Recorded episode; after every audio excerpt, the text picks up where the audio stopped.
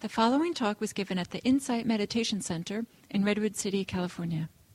Please visit our website at audiodharma.org.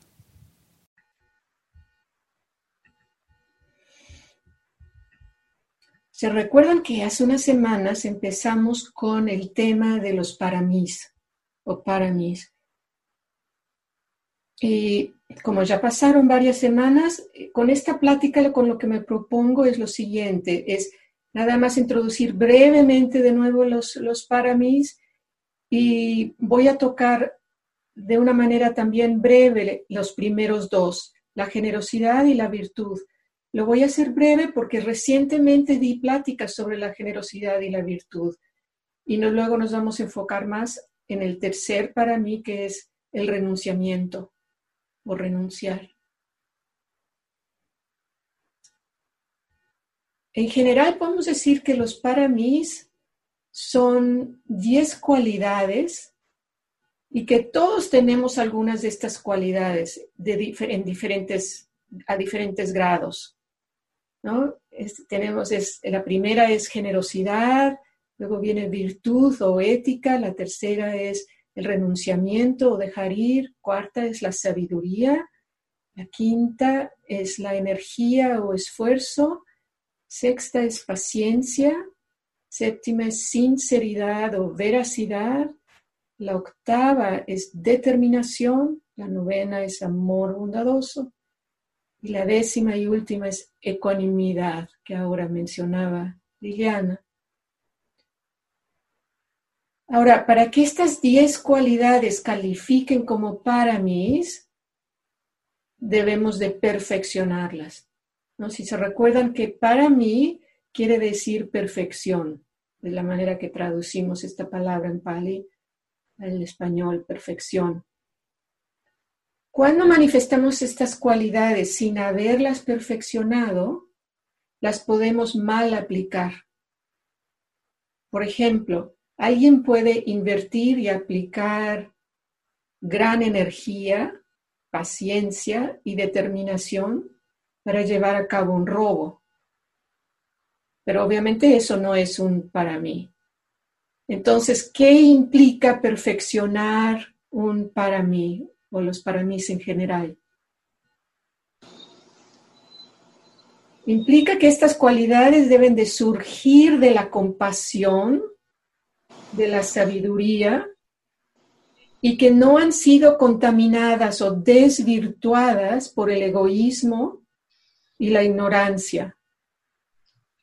Si esto es el caso, o sea, si la energía, paciencia, determinación surgen de la compasión y sabiduría y no han sido desvirtuadas por el egoísmo y la ignorancia, no se me ocurriría robar.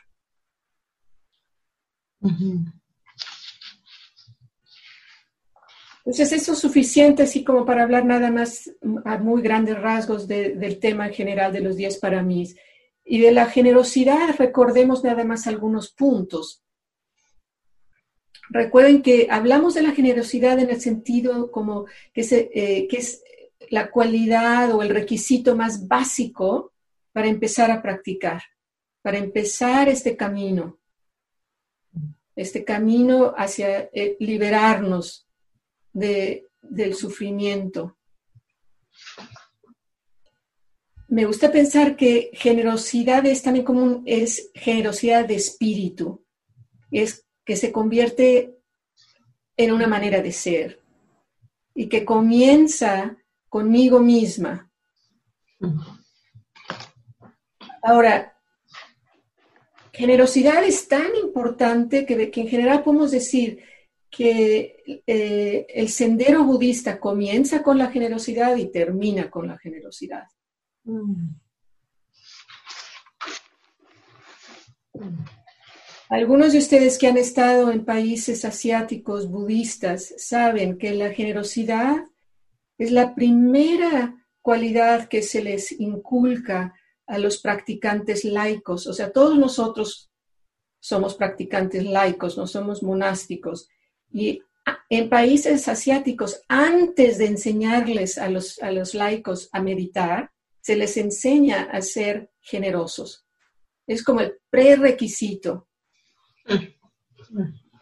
Si pensamos, por ejemplo, en el noble octuple sendero, que es la, enseñanza a la cual todos tenemos que regresar vez tras vez, vez tras vez, porque es tan profunda y tan esencial, y notamos que no existe, que no es parte de la generosidad del noble octuple sendero, esto se explica en que se considera la generosidad tan esencial y básica que se entiende que le antecede a estas prácticas. O sea, antes de empezar a practicar el octuple sendero, yo tengo que practicar la generosidad. O sea, es una cualidad preliminar.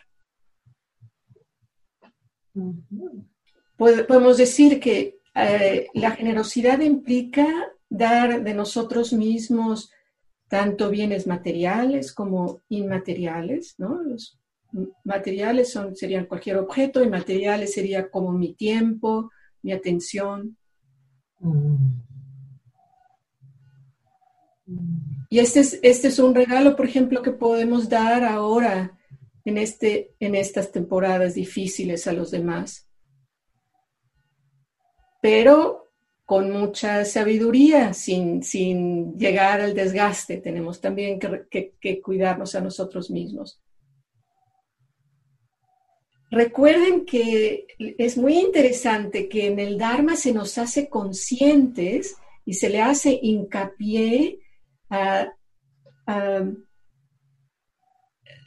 saber claramente cómo es que estamos dando. No se trata nada más de lo que estamos dando, sino cómo estamos dando.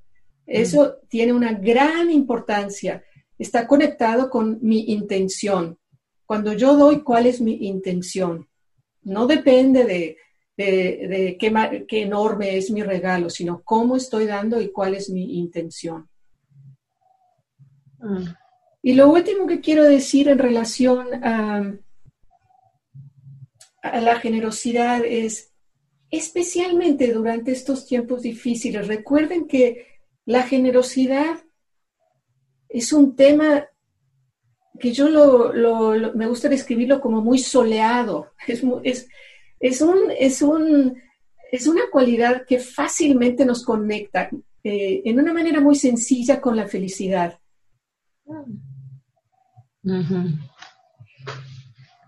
Hace, hace unos días eh, salí a caminar, después de estar sentada tanto tiempo enfrente de la computadora, salí a caminar, necesitaba moverme y encontré a, un hombre em, que estaba buscando en los basureros botellas de plástico.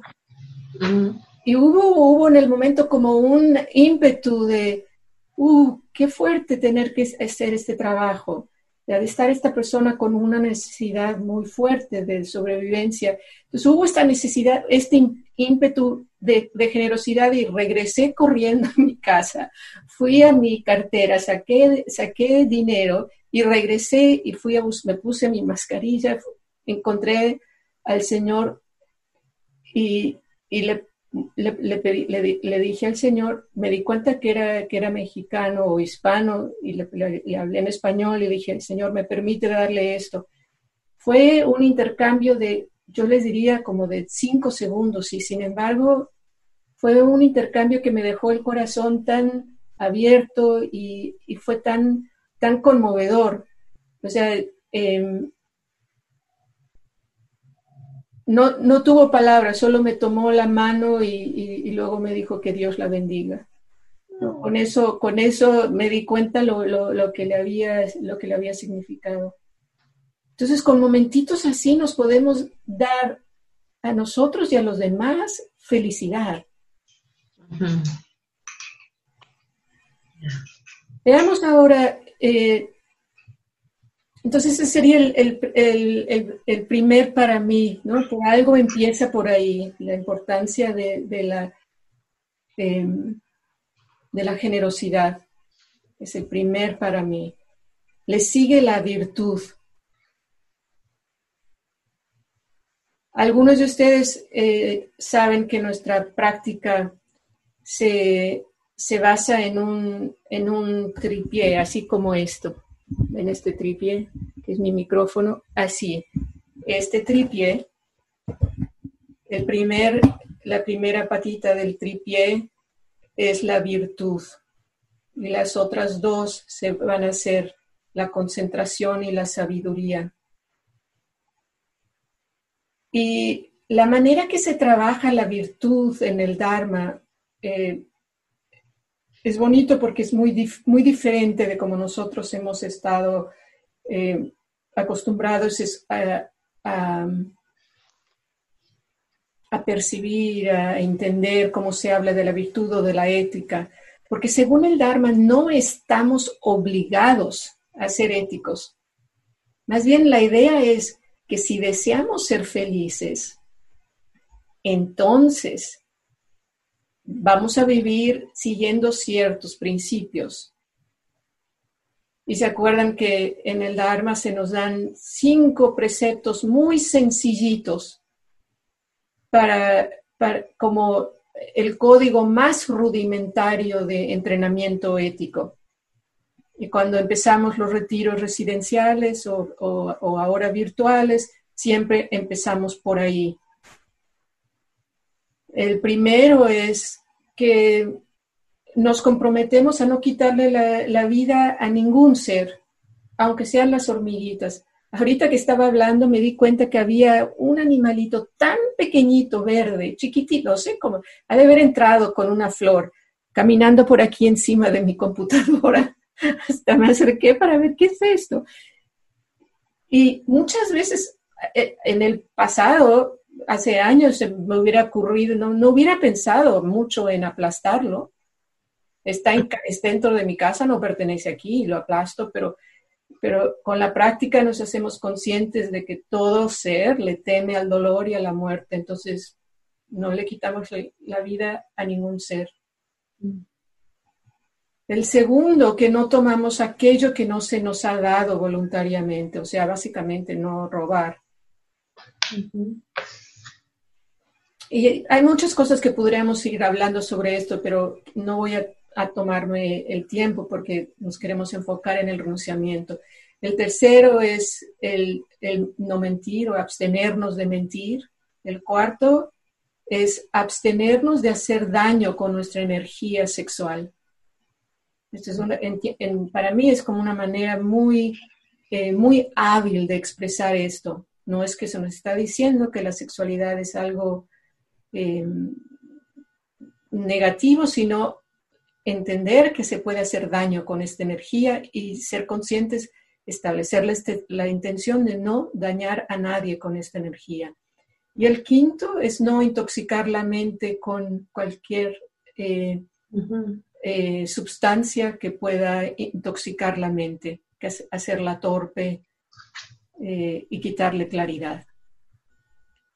Entonces, esos, estos cinco preceptos, como dije, es el código más rudimentario del entrenamiento ético que tratamos de vivir día a día.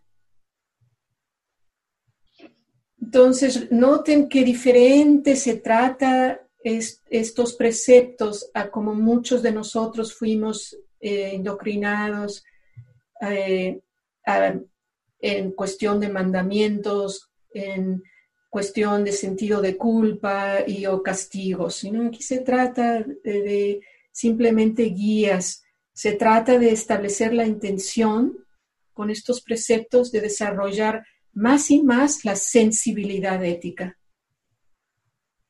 Para mí esa es una manera muy, muy linda de expresar el cómo vivir eh, la virtud, de, desarrollar más y más una sensibilidad ética.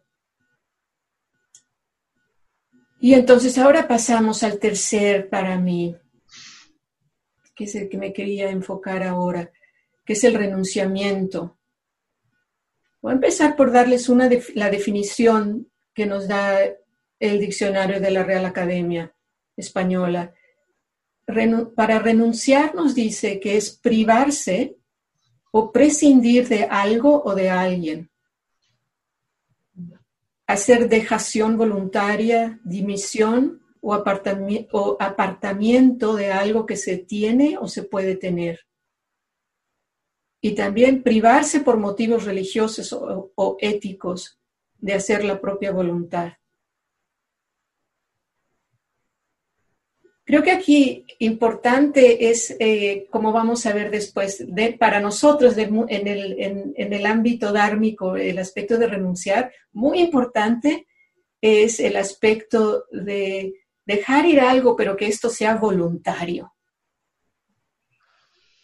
Mm. Ahora, Para mí fue muy importante darme cuenta cuando empecé a escuchar este término de renunciamiento en el Dharma, que yo tenía asociaciones bastante eh, poco favorecedoras. O sea, para muchos de nosotros nos sugiere privaciones extremas.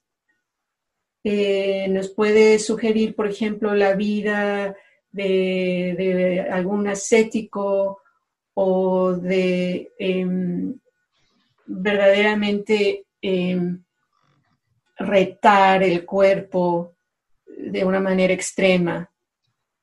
Eh, algunos se recordarán que, el, Buda mismo intentó este camino de privar su cuerpo. Mm. Eh, casi, casi, casi no comía por un tiempo y luego vemos esto. Em,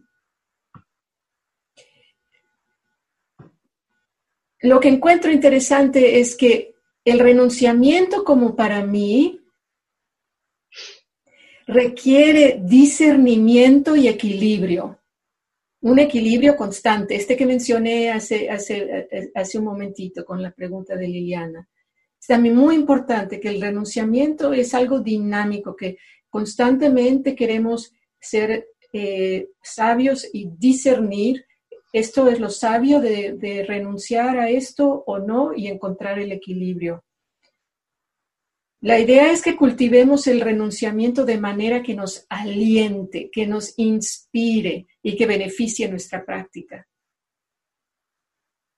Y que no se convierta en algo como, como deprimente, que nos pesa. Veamos, por ejemplo, eh, algo que, un ejemplo, participando en un retiro, ya sea eh, en persona o, virtual, yo he notado que cuando, cuando uno está meditando muchas horas durante el día, que se dan cambios en nuestro cuerpo y mente y que, por lo tanto, necesitamos mucho menos comida. Entonces, aunque nos es placentero comer, voluntariamente restringimos la cantidad de comida. Renunciamos al placer de comer abundantemente porque nos es claro que nos hace sentir pesados y somnolientos, lo cual no apoya nuestra práctica, ¿no? Cuando estamos meditando mucho, empezamos a movernos en ámbitos muy sutiles. Y si yo eh, le doy a mi cuerpo demasiada comida, no voy a poder entrar a, esos eh, equilibrios que, piden, que piden estas sutilezas. Entonces la idea es que comemos solo lo suficiente para estar sanos y con energía para hacer nuestro trabajo y para practicar con esfuerzo sabio. Entonces, eh, de nuevo, por ejemplo, en nuestra práctica, al sentirnos más ligeros, como resultado a este prescindir voluntario, notamos que estamos más alertos. Esto beneficia mi capacidad de estar presente, de aplicar sati y de cultivar la concentración, tan esencial en retiros.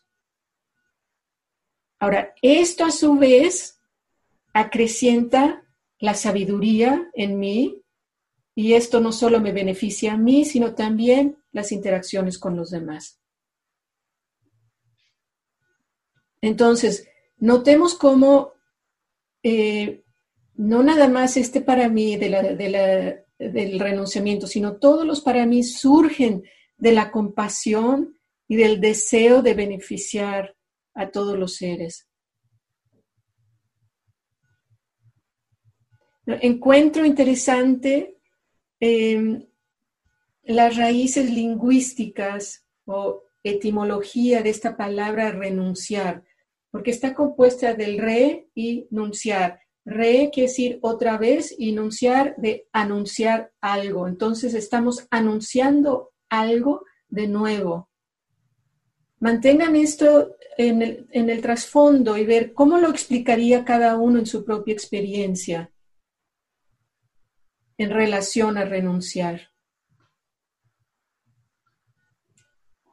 Ahora, es muy interesante eh, para, para ahondar en nuestro entendimiento de cada uno de los paramís, es muy importante en verlo cómo, eh, en, qué posición está en la lista de los paramís. El orden de cada uno de los paramís es muy importante. Y se dice que el, para mí que le sigue es, va a perfeccionar al, al anterior. O sea, déjenme decirlo de otra manera porque tal vez los confundí. Vamos a ver el renunciamiento y el para mí que le precede y el para mí que le sigue. Entonces, primero está virtud y luego sigue renunciamiento y luego sigue sabiduría. Entonces podemos decir que la virtud es perfeccionada por el renunciamiento y el renunciamiento es perfeccionado por la sabiduría. Pero vamos a tomar uno por uno para ver cómo es esto. ¿Cómo es que el renunciamiento perfecciona la virtud? En el ejemplo del retiro que yo les di, en mi experiencia yo noté claramente cómo al medirme en la comida era capaz de mantener cuerpo y mente alerta, así vigilando cada una de las puertas de los sentidos, el ver, el oler, el, gustar, etcétera, más eficientemente. Y esto a su vez apoya o perfecciona la virtud, ¿cierto? Si yo estoy muy consciente, estoy muy alerta de cómo, de qué está pasando en, cuando estoy mirando, cuando estoy oliendo, cuando estoy escuchando, cuando estoy gustando, cuando estoy tocando y cuando estoy pensando, los seis sentidos, yo voy a poder cuidar muchísimo más la, el discernimiento en relación a la virtud. Cuando empieza eh, y cuando empiezo a irme hacia la avaricia, por ejemplo, por algo que vi y que quiero, ups, lo cacho rápido y no me dejo ir. ¿Sí está claro hasta ahí? ¿Está claro? ¿Sí?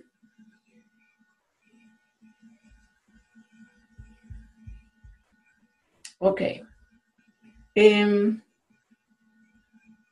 hay un discurso en el que se describe a un monje que no es capaz de seguir las reglas en el monasterio y abandona la práctica. Y dice el, discurso que una de las razones principales por abandonar la práctica es que este monje no sabía cómo restringirse en la comida. Y al fallar en esto tan básico, su práctica cojeaba y no llegaba a perfeccionar la virtud a través del renunciamiento. Y así tiene que abandonar eh, eh, el monasterio, porque no es capaz de seguir las reglas que se le pide a, un, monje. Ahora veamos cómo es que el renunciamiento es perfeccionado por la sabiduría. Ahora el renunciamiento, cómo es que se perfecciona por el, el, para mí que le sigue, que es la sabiduría. Creo que el ejemplo clásico es la etapa ascética del Buda que les mencioné anteriormente, ¿no? que que él privó su cuerpo al grado de casi murió de la desnutrición y debilidad. Entonces, ahí se da cuenta que no, que no, no era la manera de, de, de llegar a la liberación. Esto lo hizo porque había la idea aquel entonces de que el asceticismo era la prueba, era la puerta para lograr la liberación.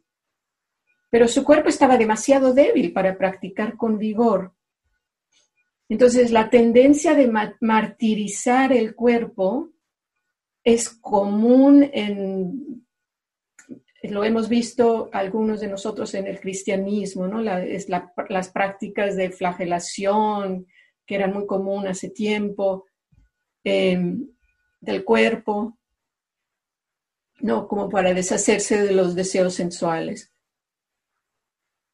El Buda descubre que eh, esta manera de martirizar el cuerpo, que no era la manera de, mejorar. Aquí entra la sabiduría que perfecciona el renunciamiento, porque la sabiduría informa cómo guardar el equilibrio, a qué renunciamos y a qué grado renunciamos. O sea, ahí está lo esencial de, de la sabiduría, a qué estamos renunciando y a qué grado.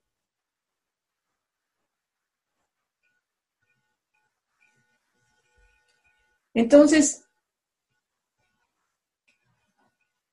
que la sabiduría no, sola, no solamente nos informe a qué grado eh, vamos a renunciar y cómo vamos a renunciar, sino que también nos lleve hacia el gozo. Que no, que no eh, eh, que la culpa no sea algo que, sea lo que motiva el, renunciamiento, sino que reconozcamos que el renunciar a algo nos trae alegría. Algunos de ustedes han escuchado la cita del Dhammapada que es, es preciosa, que dice, si al renunciar a una felicidad menor se vislumbra una mayor, entonces el hombre sabio renuncie a la menor en vista de la felicidad mayor. Entonces la meta es dejar ir los gustos menores de manera que el renunciamiento se convierta en una manera de ser, en una actitud general. Lo hacemos porque hemos descubierto por nosotros mismos que no encontramos satisfacción duradera en los placeres sensuales. Ahora, muy importante esto, al desarrollar el renunciamiento o esta actitud general de renunciar, no quiere decir que nos vamos a privar de los placeres del mundo, tal como una buena comida o buena música.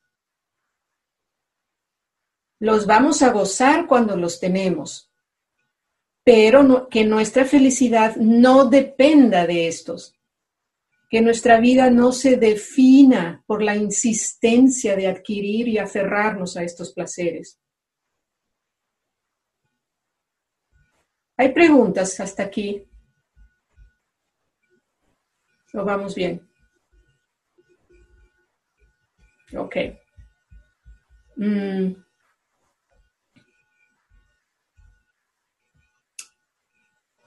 Para terminar, nada más quiero ver brevemente eh, el renunciamiento a través de cuatro perspectivas que se nos presentan en la enseñanza. Y, esa es el mirar, primero, cada para mí en relación a la característica o, o cualidad prominente. O sea, ¿cuál es la característica o cualidad prominente del renunciamiento? Y este sería, al yo practicar el renunciamiento como un para mí, me beneficio no solo a mí, sino a todos los seres. Y su función y propósito del renunciamiento sería la de fortalecer la virtud, que es el que le precede, la virtud poética, purificando cuerpo, mente y corazón, y así convertirnos en seres inofensivos, ofreciendo apoyo a los demás sin vacilar. Ahora, el tercero sería su manifestación, cómo se expresa. Lo dijimos, se expresa eh, gozosamente. Esto es algo que hacemos voluntariamente porque deseamos el bienestar y la felicidad para todos. Y también es, es, bonito recordarnos que es una manera de embellecer nuestra mente y corazón. Y finalmente, su causa próxima, o sea, la razón más inmediata de la, por de la cual depende la existencia del renunciamiento, sería la compasión. Entonces, vamos a cerrar los ojos. Dejamos estas palabras que se asienten.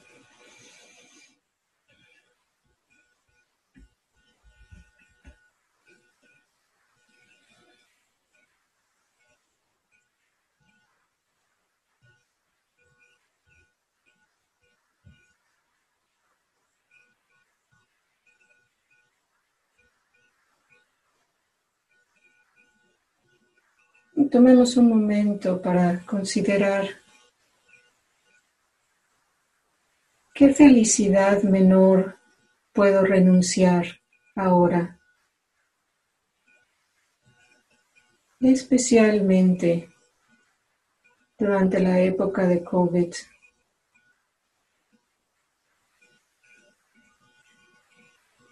que me pueda ofrecer una felicidad mayor.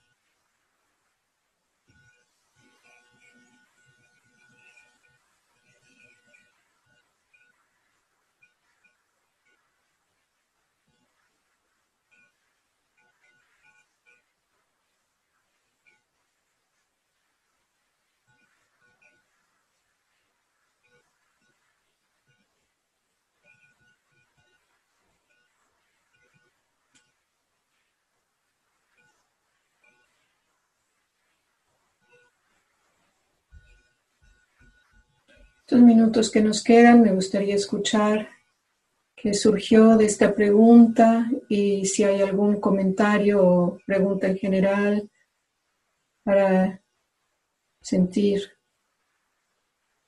la conclusión que esto se sienta completo. Entonces, sí, pueden abrir los ojos y ahora me gustaría escuchar unos minutitos de parte de ustedes.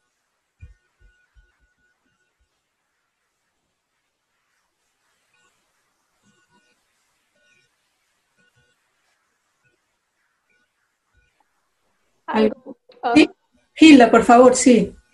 Algo um, que me surgió que es exactamente lo que estabas platicando es como ahora um, puedo descansar uh, o, y, este, y meditar un poquito más antes de acostarme o puedo ponerme Netflix y comer chips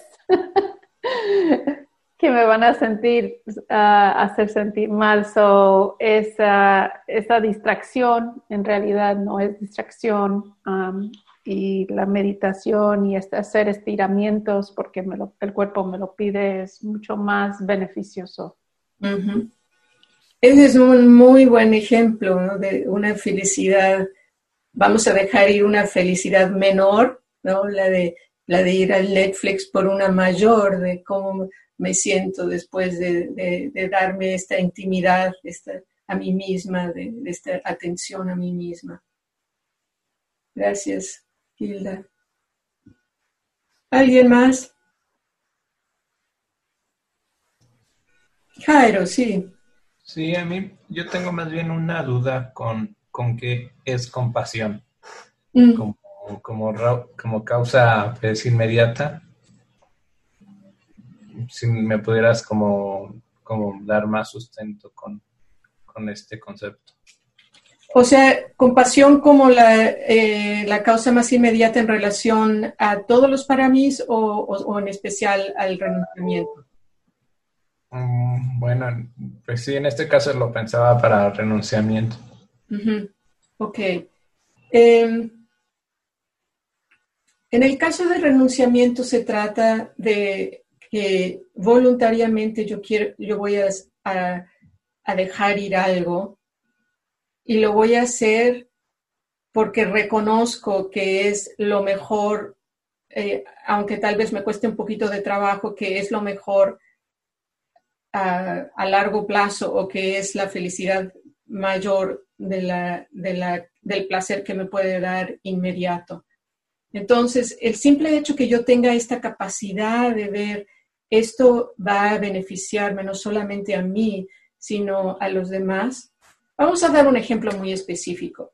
Me encantaría ir a México para las vacaciones, para Navidad, pero esa, esa felicidad voy a dejarla ir para beneficiar a para una felicidad mayor por la compasión a todos los seres, porque yo sé que en esta temporada viajar estoy poniendo en peligro a más personas.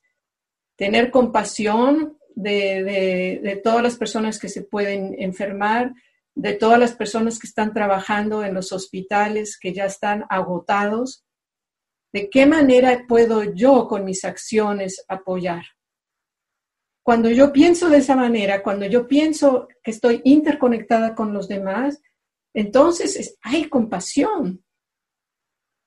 Entonces, si yo ya, si yo tengo ya un sentido de compasión eh, bien establecido interno, los para mí naturalmente se dan, todos. ¿Sí expliqué?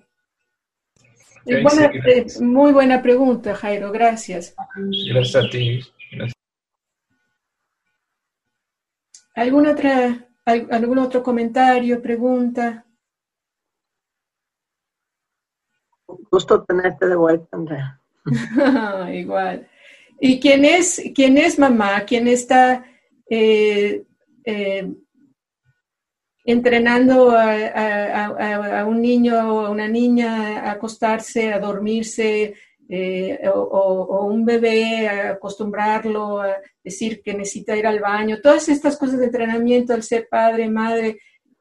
Em, todo esto tiene mucho que ver con, con, con el dejar ir un placer menor con uno mayor. Me cuesta trabajo, me tengo que desvelar, etcétera, pero sabemos que es para una felicidad muchísimo mayor.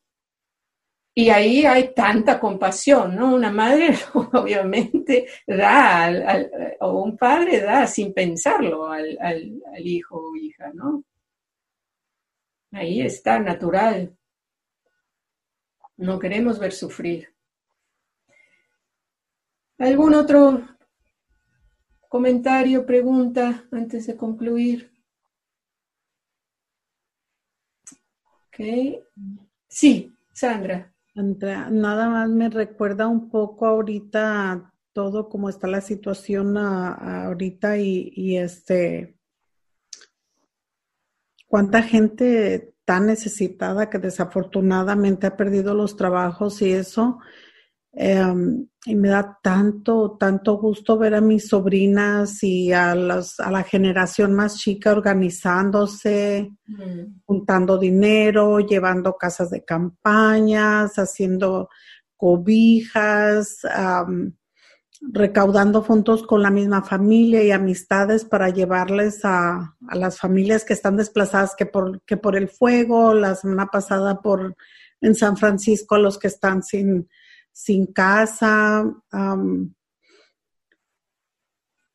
y les he estado ayudando un poco y es, es, una, es una satisfacción tan grande y, a la vez, ah, como mencionó un poquito antes Liliana, ¿no? Eh, me gustó mucho lo que preguntó Liliana y lo que hablaste tú, que se despega un poquito porque a mí me encanta ayudar, pero, pero, pero eh, a veces es bien difícil separarme un poco más de los sentimientos de los demás, ¿no? Me, me impactan mucho.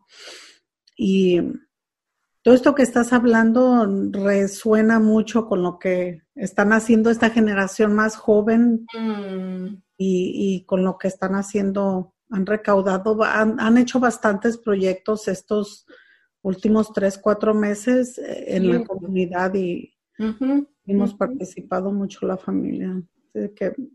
y eso es, eso es, eso es bonito, ¿no? Como nos inspira, nos inspira ver ese espíritu de generosidad en los demás y aún más en la gente joven, sí. la nueva generación. Nos da esperanza. Sí, lindo. Gracias por compartirlo, Sandra. Necesitamos escuchar esas, esas historias eh, que nos que nos inspiren en estas, en estas épocas. Bueno, queridos, ¿estamos completos? Muy bien. Entonces vamos a cerrar los ojos unos segunditos.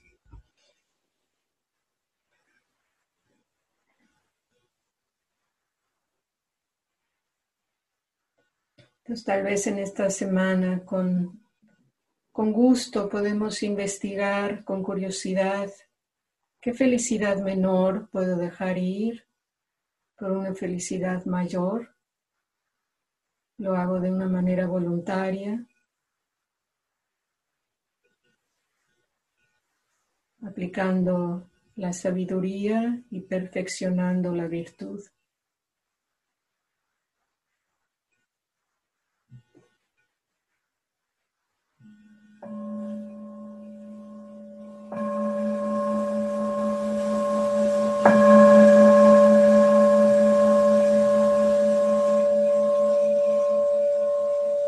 Muy bien, cuídense mucho y nos, y nos vemos la semana entrante. Yo estoy aquí el martes entrante.